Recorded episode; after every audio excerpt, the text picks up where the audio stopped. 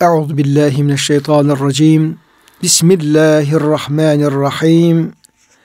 Elhamdülillahi rabbil alamin. Ves salatu vesselamu ala rasulina Muhammedin ve ala alihi ve sahbihi ecmaîn. Çok değerli, çok kıymetli dinleyenlerimiz, yeni bir Kur'an ışığında hayatımız programından bendeniz Ömer Çelik, Doktor Murat Kaya Bey ile beraber hepinizi Allah'ın selamıyla selamlıyor. Hepinize hürmetlerimizi, muhabbetlerimizi, saygı ve sevgilerimizi arz ediyoruz. Gününüz mübarek olsun. Cenab-ı Hak gönüllerimizi, yuvalarımızı, iş yerlerimizi, ülkemizi, İslam alemini rahmetiyle, feyziyle, bereketiyle doldursun. Kıymetli hocam siz hoş geldiniz. Hoş bulduk hocam. Afiyettesiniz inşallah. Allah razı olsun hocam. Cenab-ı Hak hepimizi sıhhatte, afiyette devam ettirsin. Muhterem dinleyenlerimiz, biz kıymetli hocamla beraber bugünkü programımızda Lokman suresi 13. ayet-i kerimeden başlayarak burada Cenab-ı Hakk'ın e, Lokman aleyhisselam üzerinden onun oğluna olan e, tavsiyeleri, öğütleri üzerinden bize emirlerini, kulluğumuzun gereklerini hatırlatmakta, onları öğretmekte. Biz de oradan devam edeceğiz inşallah. Lokman Aleyhisselam'a Cenab-ı Hak hikmet verdiğinden bahsetmişti önceki ayet-i kerime ve e, burada söz konusu edilen hikmetin de özellikle Allah'a şükretmek olduğu dile getirilmişti. Çünkü e, hikmetin değişik tarifleri yapılabilir, onunla ilgili izahlar yapılabilir ama sonucuna baktığımız zaman aslında hikmet bir kulun Allah'ı tanıması, Allah'ın nimetlerini tanıması ve verdiği nimetler e, karşısında kulun Allah'a şükretmesi, şükretmeye çalışması. Yani şükür kadar büyük bir hikmet yok. Evet. Veya en büyük hikmet şükür. Ayet-i kerime çünkü o şekilde söylüyor. Biz lokmana hikmeti verdik Allah'a şükret diye. Yani Allah'a şükretmen en büyük hikmettir gibi anlayabiliriz.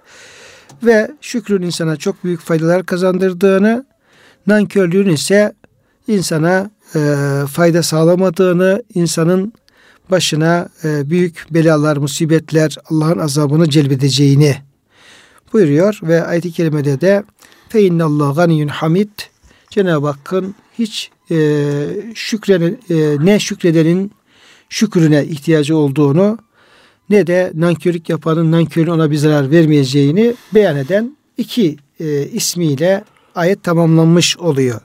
Gani ve Hamid kelimeleri Cenab-ı Hakk'ın zat itibariyle zengin olduğu, kimseye muhtaç olmadığı, Hamid de hiç kimse Cenab-ı Hakk'a şükretmese, övmese de o zat itibariyle Mahmud yani hamde layık olduğunu beyan buyurmuş oluyor. Dolayısıyla e, bizlere e, yapmamız istenen e, emirler, hususlar da tamamen yani Cenab-ı Hakk'ın menfaatine bir şeyler değil, kulların menfaatine, kulların faydası olduğunu anlamış oluyoruz kıymetli hocam. Evet. evet.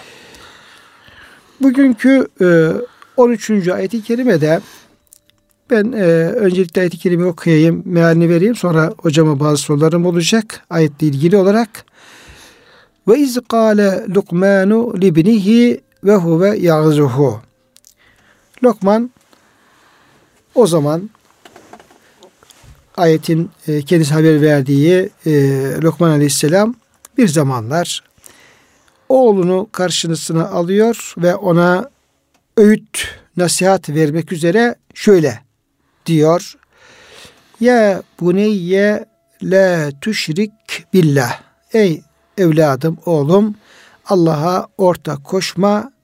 İnne şirke le zulmün azim. Çünkü şirk e, çok büyük bir zulümdür, haksızlıktır.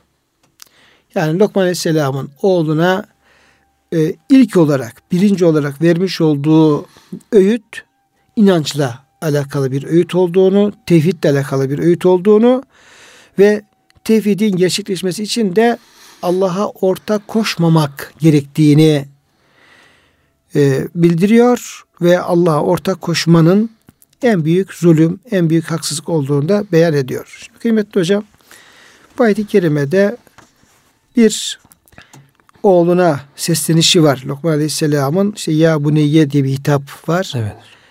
Herhalde orada bir baba ile evlat arasında konuşma e, konuşma açısından burada bize öğretilen bir edep olmalı. O, buna ne neler söyleyebiliriz? Burada hakikaten bir şefkat üslubu görülüyor. Yavrucuğum diye Türkçe'ye tercüme edilebilir. Yavrucuğum diye hem şefkatle merhametle bir üslup olduğu demek ki babalardan evlatlara bir şefkat olması gerektiği, üslubun da o şekilde olması gerektiği anlaşılıyor. Peygamber Efendimizin de böyle pek çok hadis-i şerifler var. Ya büneyye diye, yavrucuğum, evladım, oğlum diye e, kendi çocuklarına yakın yakın çocuklara, evlatlıklarına işte Ümmü Seleme validemizin oğlu Ömer var mesela.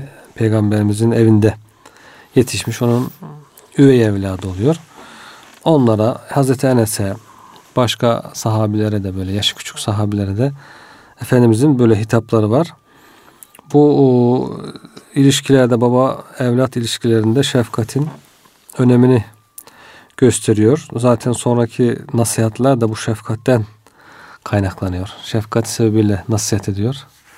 Nasihat demek samimiyet demek. Hayır hahlık demek. Bir insanın iyiliğini istemek demek. Bir insan nasihat ediyorsa samimi bir şekilde onun iyiliğini istediği için ona onun hayrını istediği için ona karşı samimi olduğu için onu söylüyordur. Yoksa bir e, siyaset olarak bir menfaat olarak söylemiyordur. Onun için nasihat denilmiş öğüte. Burada da işte oğluna karşı olan iyi duygularını, güzel duygularını, iyilik duygularını ortaya koyması o nasihatından da zaten anlaşılıyor. Hem hitabından hem önemli konulardan, en önemli konulardan bahsediyor. Yani hocam burada babaları bir, e, babaların çocuklarıyla konuşması gerekiyor. Evet. Yani Lokman Aleyhisselam oğlunu alıyor, nasihat ediyor. Cenab-ı Hak bize bunu naklediyor Lokman evet. Aleyhisselam'dan. Demek ki babanın bir vazifesi de e, çocuğunu söz dinleyecek şekilde yetiştirmek. Sonra da onu karşısına alarak ona din emirlerini güzelce nasihat etmek, öğretmek, bunun eğitimini yapmak. Babanın böyle vazifesi var. Göz göze bir gelmek. Tabi göz göze gelmek, karşı karşıya oturmak. Yani bu İslam e, ahkamını, ahlak ve adabını çocuğuna öğretme vazifesinin babanın vazifesi olduğunu evet. bize söylüyor ayet-i kerime. Bazı babalar var kendisi konuşmuyor da anne vasıtasıyla konuşturuyor. Haber gönderiyor falan. Şöyle yapsın, böyle etsin yani, gibi. Yani gerektiği zaman da olabilir ama evet. bu burada asıl olan asıl da aile içerisinde çocuğun yetişmesinde ve çocuğa din hakikatlerin öğretilmesinde babanın çok önemli bir e, görevi olduğunu evet. görüyoruz burada. Bazı yanlış anlayışlar da var hocam. Ne diyor? Ben şimdi çocuğa karışmıyorum diyor. Çocuk daha büyüsün kendi karar versin. Hı. diye hiç doğruyu yanlışı kendisi he, kendisi ayırsın. bulsun ayırsın diye. Ne bu, zaman ayıracaksa bu bir şeydir yani e, var olan hazır tecrübeyi itmek, tepmek demektir. Yani ben her herkes işin başından başlasın der gibi bir şey. Öyle diyen insanda da çok rastladık. Ben karışmıyorum. Kendi o, karar versin. O yaklaşım hocam ayet-i kerime bakarsak doğru değil. Evet. Yani bu ayet-i kerime çocuğu kendi haline bırak. Doğru yanlışı kendisi tefrik etsin. Kendisi karar evet. versin. E, tarzında bir düşünceye e, bu ayet-i kerime bu düşün yanlış olduğunu bize söylüyor. Evet. Eğer örnek doğrusu olan olsaydı Cenab-ı Hak derdi ki Lokman çocuğu serbest bıraktı.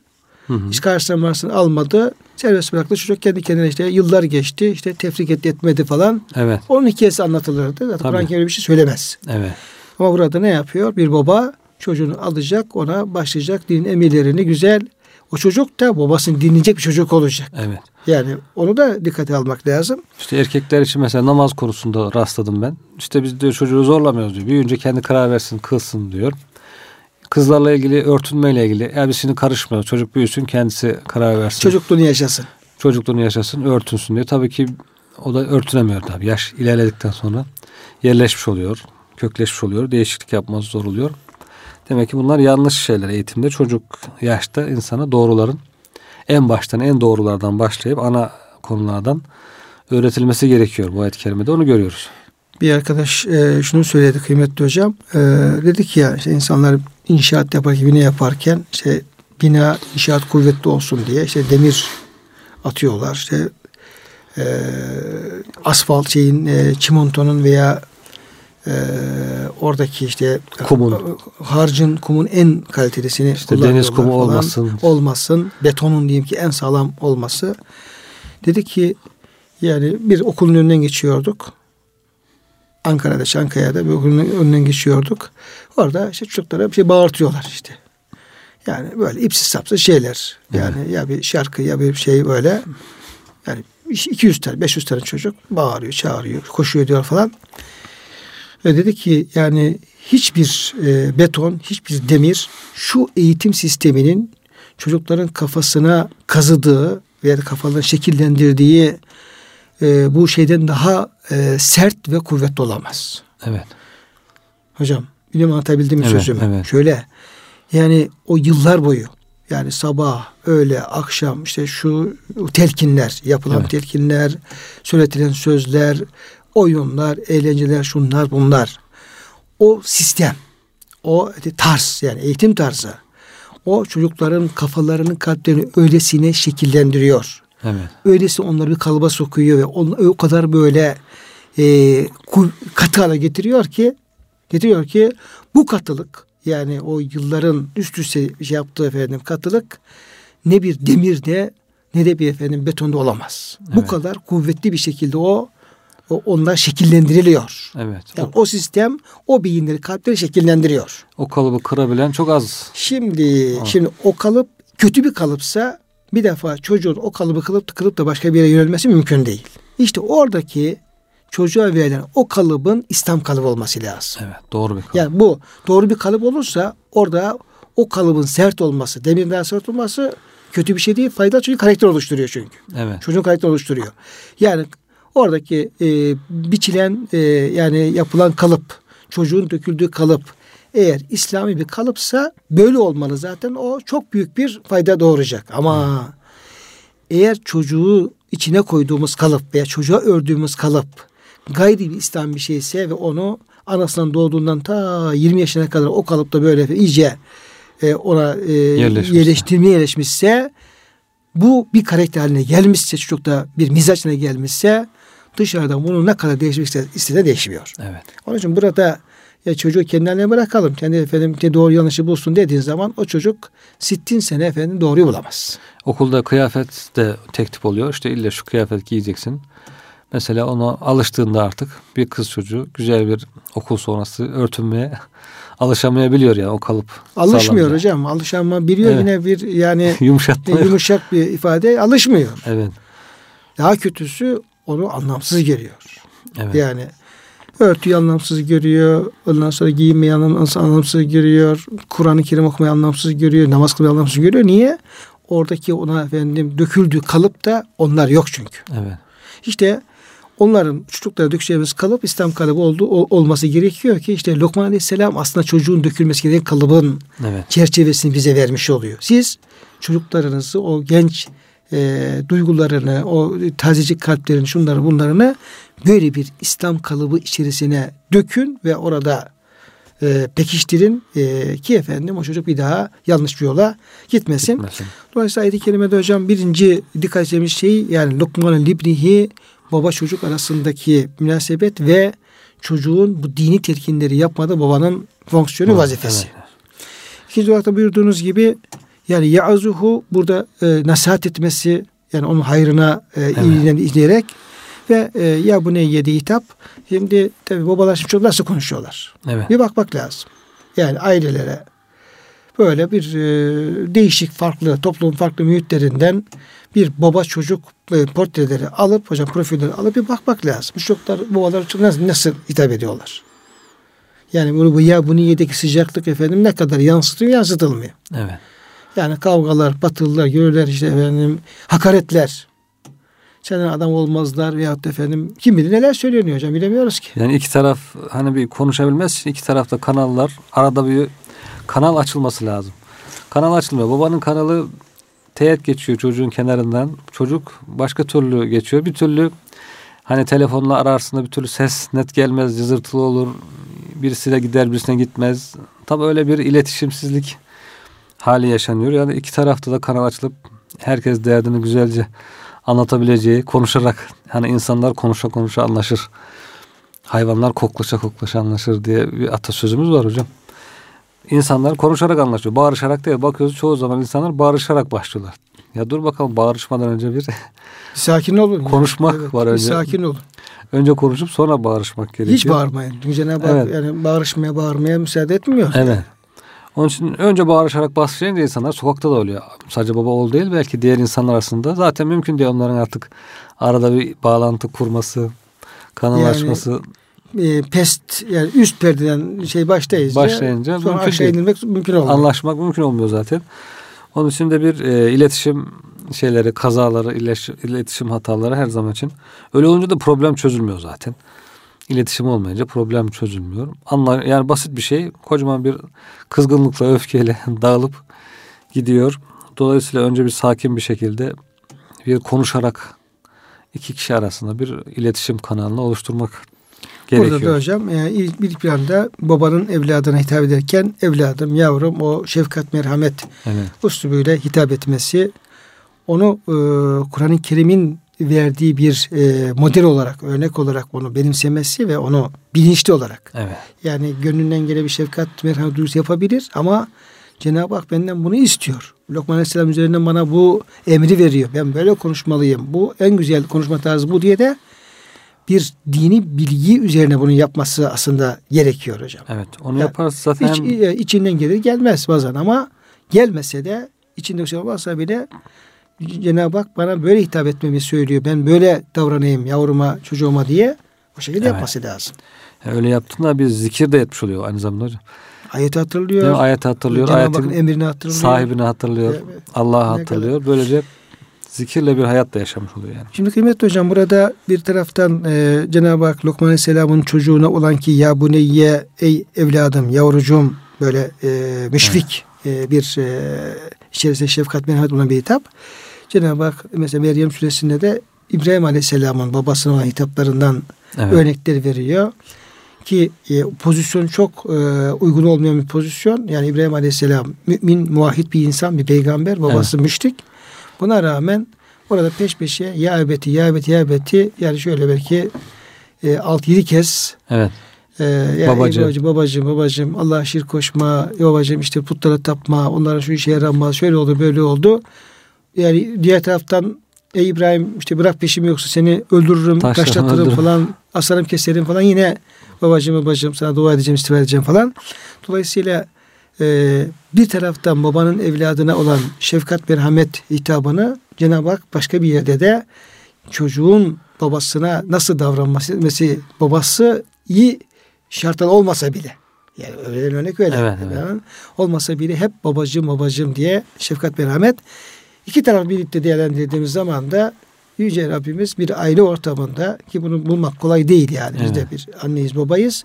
Bakıyoruz bak anne ile kız arasında efendim bir kavga kavga efendim kopuyor şey e, böyle ateş yani demin buyurduğunuz gibi yani bağırarak konuşma başlıyor. Bazen babayla efendim oğul arasında böyle e, bir birden ateşleniyor falan böyle. Halbuki bunların hiçbirisi İslam uygun değil. Tam bir cahillik. Evet. Yani orada yapılan şeyin Kur'an'ın ifadesi cehalet ve cahilliktir evet, hocam. Evet. Niye? Allah'ın emrine uygun olmayan şey cahilliktir. Adam velev ki bilgi sahibi olsa bile. Burada işte karşılıklı bu şefkat merhamet uslubunun hitaplarında hem e, buyurduğunuz gibi iletişimi sıhhatli bir şekilde yapmaya yardımcı oluyor hem de o aile ortamını da evet. bir şefkat merhamet ortamı haline getirmiş oluyor. Kavgaların önünü evet. kesmiş oluyor ve yapılan nasihatin de dinlenmesine etki meydana getirmesine de e, sebep olmuş oluyor. İki taraftan şimdi mesela birisi anlayışlı olsa birisi anlayışsız olsa anlayışsız e, anlayışlı olan kimse ya o öyle davrandı artık ben de onun gibi davrandım da dememesi gerekiyor herhalde değil mi hocam? O İbrahim Aleyhisselam en son babasına selamet diliyor. Diyerek, selamun aleyk. Diyerek ayrılıyor. Çünkü babası çok katı konuşuyor, bağırıyor, çağırıyor, kovuyor, uzaklaş diyor. Hatta ölümle tehdit ediyor. Le arcumenneke yani ha. seni taşlayarak öldürürüm. Taşlayarak öldürmek. En kötü öldürmeyle. Rejim. Evet. E, tehdit ediyor. Ona rağmen İbrahim Aleyhisselam ne yapalım o öyle konuştu. Ben de artık Yani bazıları diyor ki Kur'an-ı Kerim'de cizyası var mı? Evet. İşte var. evet. Burada geçiyor ama başka bir Başka bir alanda. alanda. Ercümenlik hocam taşları öldürmek. Taşları öldürmek evet. Evet. O zaman ben de onun gibi artık yapmak zorunda kaldığım gibi bahaneye sığmıyor. Selam diyerek. Selametle. Yani sen ne yaparsın yap ben benim tarafımdan. Ve ya selamünaleyküm. Sestağfirullah Rabbi. Ha bir de istiğfar edeceğim İstiğfar diyor. edeceğim. Dua edeceğim ve Rabbimin benim duamı kabul edeceğinden de eminim. Evet. Çünkü hiç, hiç diyor Rabbimin benim e, mahrum bıraktığını görmedim diyor. Evet. O şekilde ayrılıyor. Orada da güzel bir örnek var ya. Mesela iki taraf baştan birisi yumuşak giriyor, alttan giriyor ama karşı taraf sert karşılık verince e, O da artık, sertleşmeye başlıyor. e, artık ne yapalım sen istediğin hak ettin. Ben de senin gibi davranırım diye kendine göre bir bahane bulabiliyor.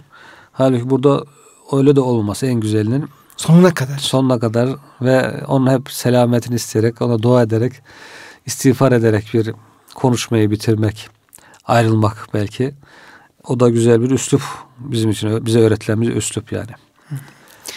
Şimdi kıymetli hocam e, bunlar işte ayet-i kerimelerden anlamaya çalıştığımız ve e, doğru anladığımızı düşündüğümüz çünkü hakikaten bunu böyle anlar böyle uygularsak bunun ne kadar faydalı olduğunu olacağını hem e, baba evlat arasında, anne kız arasında, aile ortamında, arkadaşlar arasında yani her türlü konuşmalarımızda, her türlü ilişkilerimizde buradaki bu şefkat, merhamet üstümü benimsediğimiz zaman bunun ne kadar faydalı bir şey olduğunu e, görüyoruz. E, tatbik edebilirsek bunun faydasını da görüyoruz.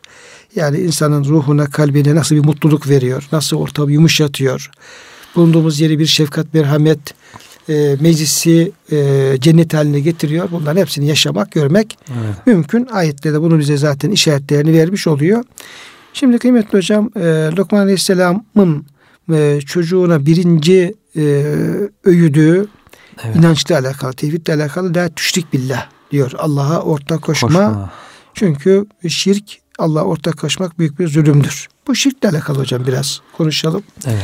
Yani şöyle sorayım soruyu. Yani Kur'an-ı Kerim'in yani Allah'ın e, esması sıfatları tevhidi e, ötesinde onun peşinden en çok bahsettiği, sürekli hatırlattığı Evet. peygamberlerine, muhataplara, her peygamberin üzerinden bütün toplumlara aman Allah ortaya koşmayın, Allah ortaya koşmayın, işte muvahhid olun gibi yani Kur'an-ı Kerim'in böyle üzeri titrediği, çok hassasiyete durmuş olduğu bir bahis bu şirk Evet, konusu. evet.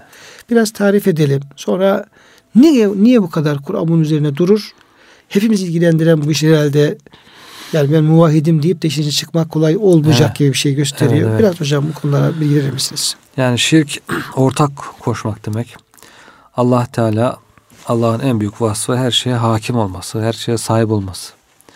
Her şeyi yaratan olması. Bu tür böyle Allah'a mahsus sıfatlara sadece ona mahsus, onun yanına başka birilerinde de var olduğunu zannetme. İşte başkası da hükmedebilir, başkası da işte meydana getirebilir, kendi kendine yaratılabilir, ne bileyim başkası da ibadete, kulluğa layıktır gibi Allah'ın yanına başka mabutlar, ilahlar, tanrılar koymak.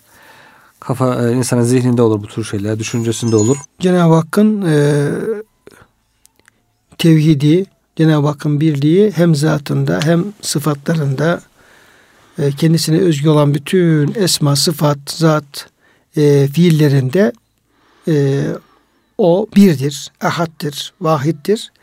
Dolayısıyla e, bütün bu hususlarda yaratmasında, dilemesinde, e, hükmetmesinde ilahirihi e, bir başka e, varlığı Allah gibi görmek, Allah'ın dengi görmek, Cenab-ı Hakk'a e, ait olan bir vasfı yani ancak Allah'a layık olduğu şekilde e, Allah'a layık olan, Allah'a has olan bir vasfı bir başka varlığa vermek. E, veya bir mahluka ait bir e, noksanlığı bu tersi de var hocam bunun Evet. noksanlığı onu e, Allah'a izafe etmek. Mesela diyelim ki işte Allah babadır diyor. Evet. Allah'ın çocuğu vardır diyor gibi. Bu, Yani evet. ikili hocam bu şekilde. Evet. Demek ki burada yani e, pek çok e, yollara, şekillerle insan şirk günahına bulaşabilir, düşebilir. En büyük sıkıntısı insanın bu şirkte zaten. Allah'ın varlığını inkar eden insan çok nadir. Genelde fıtri olarak zaten insanın fıtratında yaratıldığına göre mutlaka kendisini yaratan bir şeyin varlığını şuur altında da olsa, fıtraten de olsa kabullenecek bir durumda. Ateistler bile geçen mesaj göndermişler. İşte ateistim diyor. Kimseye ispatlamaya göre islamak ispatlamak zorunda değilim. Allah biliyor yeter diyor. Şimdi böyle bir çelişki içine düşebiliyor insanlar. Yani bu ya ateistlik yapmak istiyor ama Allah bilsin yeter diye. Kimsenin bunu ispatlamak zorunda değilim diye. Bu tür fıtratında herkesin zaten Allah'ın varlığını kabul ediyorlar. Problem asıl işte onun tevhidini, tekliğini muhafaza edebilmek.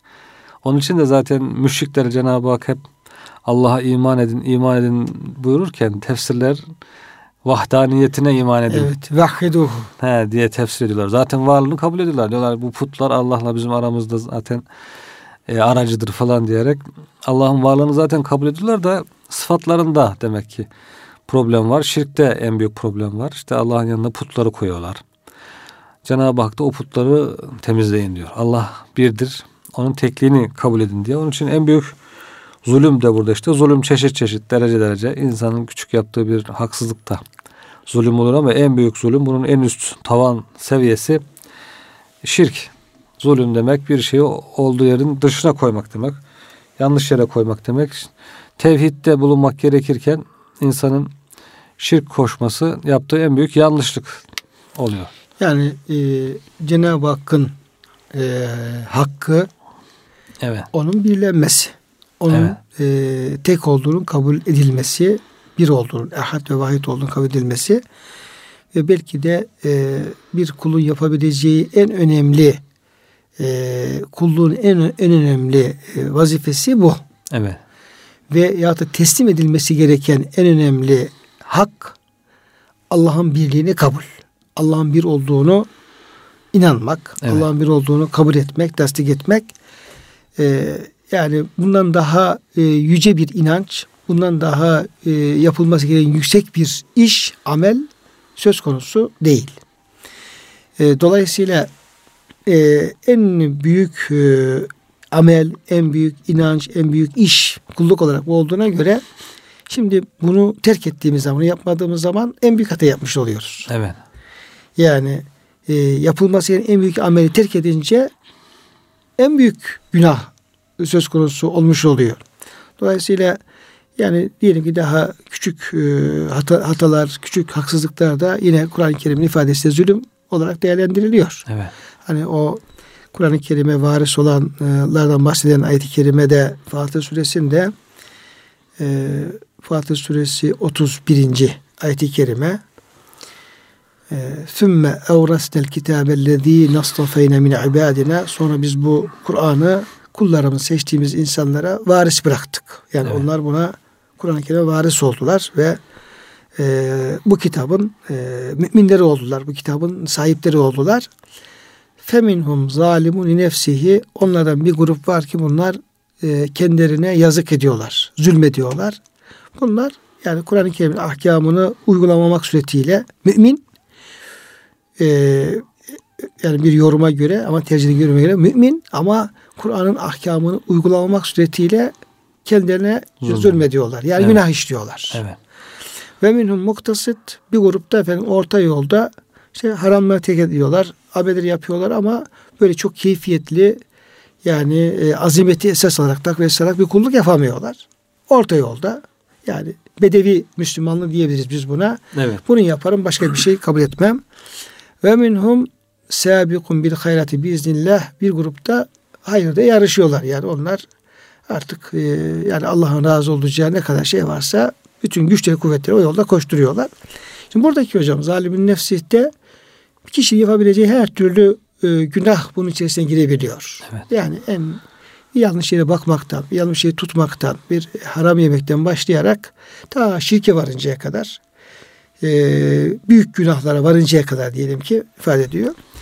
E, ama bunlar içerisinde yani Allah'ı birlemek en önemli inanç esası olduğu e, için onun yerine tevhidi kaldırıp da yerine efendim şirki koştuğumuz, koruduğumuz takdirde de burada en büyük zulüm tahakkuk etmiş oluyor. Evet. Yani e, o şekilde gerçekleşmiş oluyor. E, bu bakımdan e, Lokman Aleyhisselam'ın çocuğuna o Allah'a ortak koşma diye onun da başlamış olması aslında Kur'an-ı Kerim'in en önemli e, hedefini ifade etmiş oluyor. En önemli mesajını vermiş oluyor. Çünkü yani şirkle alakalı bazen e, kıymetli hocam ayet-i kerimelerde e, peygamberlere de böyle hitaplar var. Peygamberimize hitapları var. Diyor ki e, leyin eşrakte le yahbatane amelük la tüşrik billah. Evet. Yani ey, ey peygamber Allah'a ortak koşma. Veya leyin eşrakte le yahbatane amelük. Eğer ortak koşarsan amelin boşa gider. Biz işte e, size de, de efendim öncekilere de hep bu şekilde Allah'a efendim ortak koşmamalarını tavsiye ettik. O, ortak koştuğu takdirde amelin boşa gideceğini onlara e, bildirdik. Gibi ayet-i kerimeler e, var Kur'an-ı Kerim'de. Şimdi e, bizzat peygamberlere bile şirk koşmayın, şirkten uzak durun falan tevhid dikkat edin gibi uyarıların yapılması da burada her bir mümine e, tevhidini muhafazada çok dikkatli olması gerektiği mesajı verilmiş oluyor. Evet. Bunu e, şu sebeple dile getirmiş olalım. Yani e, hepimizde şöyle bir hal var. Yani la ilahe illallah Muhammed Resulullah dedikten sonra ben kapı gibi Müslümanım, müminim. Benim tevhidim bir şey olmaz. Ben niye Allah'a ortak koşayım ki? Ben hiçbir şekilde şirke düşmem. Tevhidimi kaybetmem. Yani e, bir müvahhid olarak da hayatımı devam ettiririm. O şekilde ölürüm. Falan tarzında bir e, güven içerisinde bulunuyoruz. Evet. Ama bu e, yani haklı bir güven değil bu. Evet. Bu sahte bir güven olabilir ve e, dikkat etmediğimiz alanlarda da e, böyle Cenab-ı Hakk'a ortak koş, koşacak e, işler yapabiliriz, sözler söyleyebiliriz, hal hatır olabiliriz. Tevhid duygumuzu zayıflatabiliriz, kaybedebiliriz. Dolayısıyla e, burada e, şuurlu, bilinçli bir gayret içerisinde o tevhidi kalpte muhafazanın ehemmiyetine dikkat çekiliyor olmalıdır. Yani basit bir dünya menfaati için insan bazen demek ki tevhidi zedeleyebiliyor. İşte Allah'ın emrini bırakıp başka mahlukatın emirlerine itaat etmek veya onların dediğini öne almak gibi bir durumlara girebiliyor. Bu da tevhidi belki zedelediği için dediğiniz gibi hayat boyu dikkatli olmak.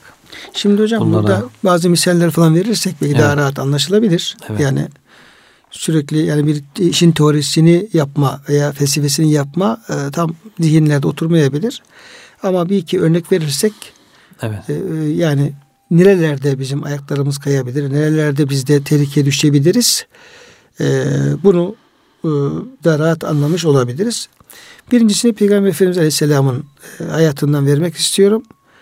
E, Resul Efendimiz Aleyhisselam bir sefer esnasında bir yerde e, konaklıyorlar, geceliyorlar ve o gece yağmur yağıyor. Evet. Sabahleyin e, kalkıyor Efendimiz Aleyhisselam şu açıklamayı yapıyor arkadaşlarına. Diyor ki bugün diyor içimizden bir grup diyor mümin olarak sabahladı. Bir grup diyor kafir olarak diyor sabahladı. Yağmuru bu yağmuru falan yıldız falan bulut yağdırdı diyenler kafir oldular. Allah'a yani inkar ederek yani şirk koşarak sabahlamış oldular. Ama bunu Allah yağdır diyenler efendim e, onlar mümin ve muvahhid olarak sabahlamış oldular.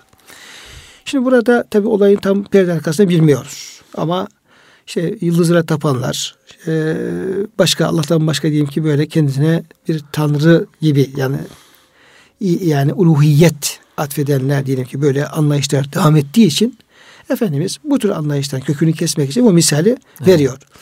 Yani burada yani hiçbir Müslüman e, yağmuru işte bulut yağdırdı, yıldızlar demez ama yani bu böyle sözlerin bile dönemimizde yeri geldiğince insanı tehlikeye sokabileceği anlamış oluyoruz. Yani Niye? Hayatta kafasında öyle bir düşünce varsa. Varsa. Çünkü evet. yağmuru kesinlikle Allah'tan başka kimse yağdıramaz. Bulut da semada onun için bir vasıtadır gibi. İkinci olarak Kur'an-ı Kerim'deki bir ayet-i kerimeden e, örnek vermek istiyorum kıymetli hocam, e, diğer müminler, kıymetli kardeşlerim. E, o da şu e, Tevbe suresinin 30.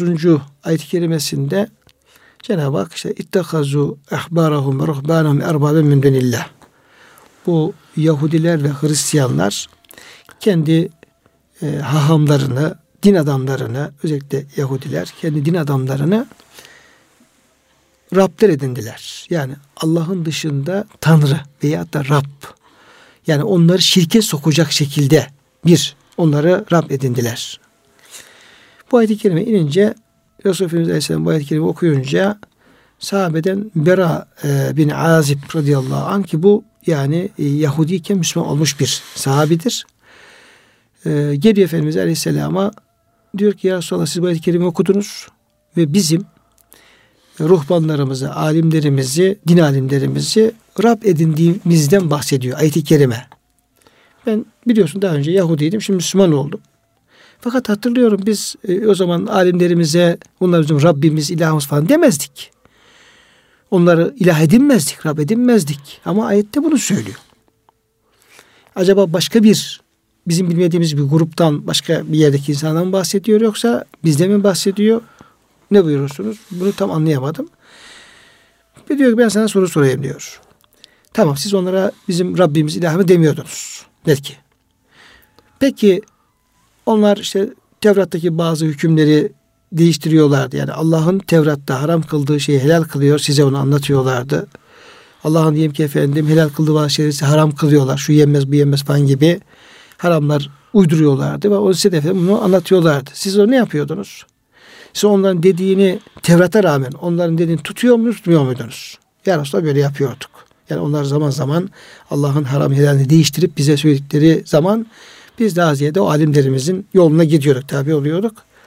Diyor ki işte ayet-i kerimede kastedilen onlar alimlerini, din alimlerini, ruhbanları, ahbarları e, Rab edindiler. Ayet-i kerimesi bunu kastediyor. Evet. Yani eğer bir insan Allah'ın hükmü yanında e, yani Kur'an-ı Kerim'in bir hükme e, rağmen var olan dini hükme rağmen bir başka birisi ona aykırı bir hüküm beyan eder de onu insanlara lanse eder. Yani işte meclis karar alır. Efendim işte yasam organı işte diyoruz e, şu alır bu alır ama almış olan karar Allah'ın hükmünde yoktur mesela diyelim ki. Zıttır veya. Zıttır. Yani e, yoktur ya zıttır. Yani Allah mesela zina haramdır der. Sen karar alırsın haram değildir diye. Onu da insanlara efendim dayatırsın. İnsan ona uyarlarsa bal gibi işte efendim böyle bir şirk unsuru ortaya evet. çıkmış olur. Yani o ayete baktığımız zaman misal baktığımız zaman ki çok açık bir misaldir. Şimdi bu benzeri örnekler çerçevesinde baktığımız zaman yaşadığımız diyeyim dünyada, yaşadığımız ortamda, konuştuğumuz sözler, yaptığımız işler, ticaretimiz, oradaki bağlı kaldığımız hükümler ve gönlümüzdeki bazı yine Allah'ın muradına aykırı diyeyim ki e, nefsen arzuda düşünceler bu çerçevede insanı neticede Allah'ın birliğini yani hüküm vermede birliği, yaratmada birliği yani zatında, fiillerinde, sıfatında oralarda içimizde tevhide aykırı bir kısım e, virüsler taşıma tehlikesi olduğunu ortaya çıkarmış oluyor. Evet. Ortaya çıkarmış oluyor. E, orada şimdi mesela la ilahe illallah der, diyerek de onları temizleyebilir miyiz? O da tabii evet. e, ayrı bir e, müzakere konusu. Çünkü adam diliyle konuşur da onun o kelimenin ifade ettiği şeyi kendi Kalbine. hayatını tatbik etmezse o da ona fayda vermeyebilir veya onu o e, şirk unsurlarından, pisliklerinden temizlemeyebilir. Tabii. Temizlemeyebilir. Dolayısıyla bütün bu çerçeveye baktığımız zaman aslında tevhid kişinin hayatını e, gücü yettiği nispette Allah'ın murad ettiği istikamette yaşamasını gerektiren bir temel inanç olmuş oluyor hocam. Evet. Yoksa ben la ilahe derim istediğim hayatı yaşarım dediğim zaman o la ilahe illallah o tevhid büyük ihtimalle tevhid sayılmayabilir. Evet. Ya o tevhid bizi kurtarmayabilir. Evet, doğru. Bazı toplumlarda hocam işte çoğu toplumda var. Toplumların önderleri, kurucular oluyor filan mesela.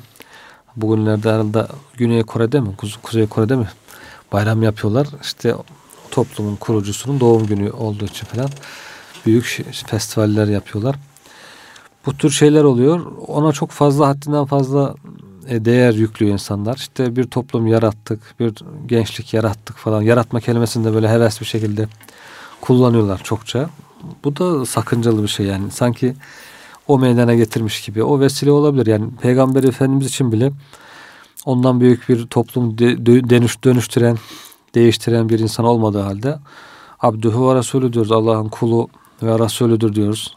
Sana düşen sadece Allah'ın emrettiği şeyler yapmaktır. Gerisi Allah'a kalmıştır. Yani her şey Allah'ın elinde. Hidayet vermek, insanları affetmek, cezalandırmak Allah'ın elinde. Sana senin leysileke nel emri şeyün senin sana düşen bir şey yok diyor. Sen sadece tebliğini yap. Allah ne dediyse onu yap. Gerisi Allah onları affedecek mi? Cezalandıracak mı? Ondan sonra yoksa e, hidayet mi verecek? Dalaletten bırakacak. O Allah'a ettir. Peygamberimize bile böyle hitap edildiği halde işte o toplumların önderleri için toz kondurmuyorlar ama o böyle demiştiler. Tamam Nas gibi geçen birisiyle karşılaştım da öyle diyor bana diyor ama diyor falan önder diyor böyle demiş diyor. E dedim ya o dediği ayet mi hadis mi? Demişse yanlış söylemiş olabilir. Hata etmiş olabilir. Yanlış anlaşılmış olabilir. O öyle dediyse illa öyle olacak diye bir şey yok. Çünkü Allah'ın ayeti değil. Peygamberin hadisi değil. Bu söz. Hocam çok güzel e, yere temas ettiniz. Yani işte o toplumu yarattı, gençliği yarattı, ortaya koydu, işte efendim bunu falan gibi.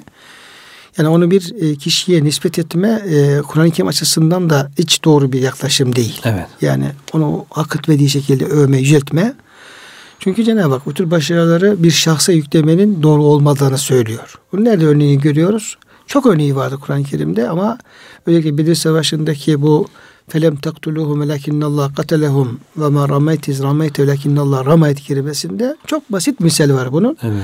Yani bir Bedir gibi bir savaş kazanılıyor, bir zafer elde ediliyor. Dönüm noktası. Dönüm noktası oluyor ve gerçekten orada az bir avuç Müslüman çok büyük fedakarlık gösteriyor. Canlarını ortaya koyuyorlar. Büyük şey. Fakat bu ayet niye geliyor? Çünkü belki efendim 300 kişiden belki bir kişi ya gönlünden geçirmiştir ve hatta efendim dilinden dökülmüştür. Ya ben işte şu müşteriyi öldürdüm. işte şu kafirin kellesini uçurdum. İşte ben yaptım falan gibi. Yani orada yaptığı bir kahramanlıkla övünme. Evet. Belki de haklı bir övünme de olabilir. Yani bu yani hak etmediği bir övünme de olmayabilir ama oradaki başarıyı kendine nispet etme tarzında bir durum.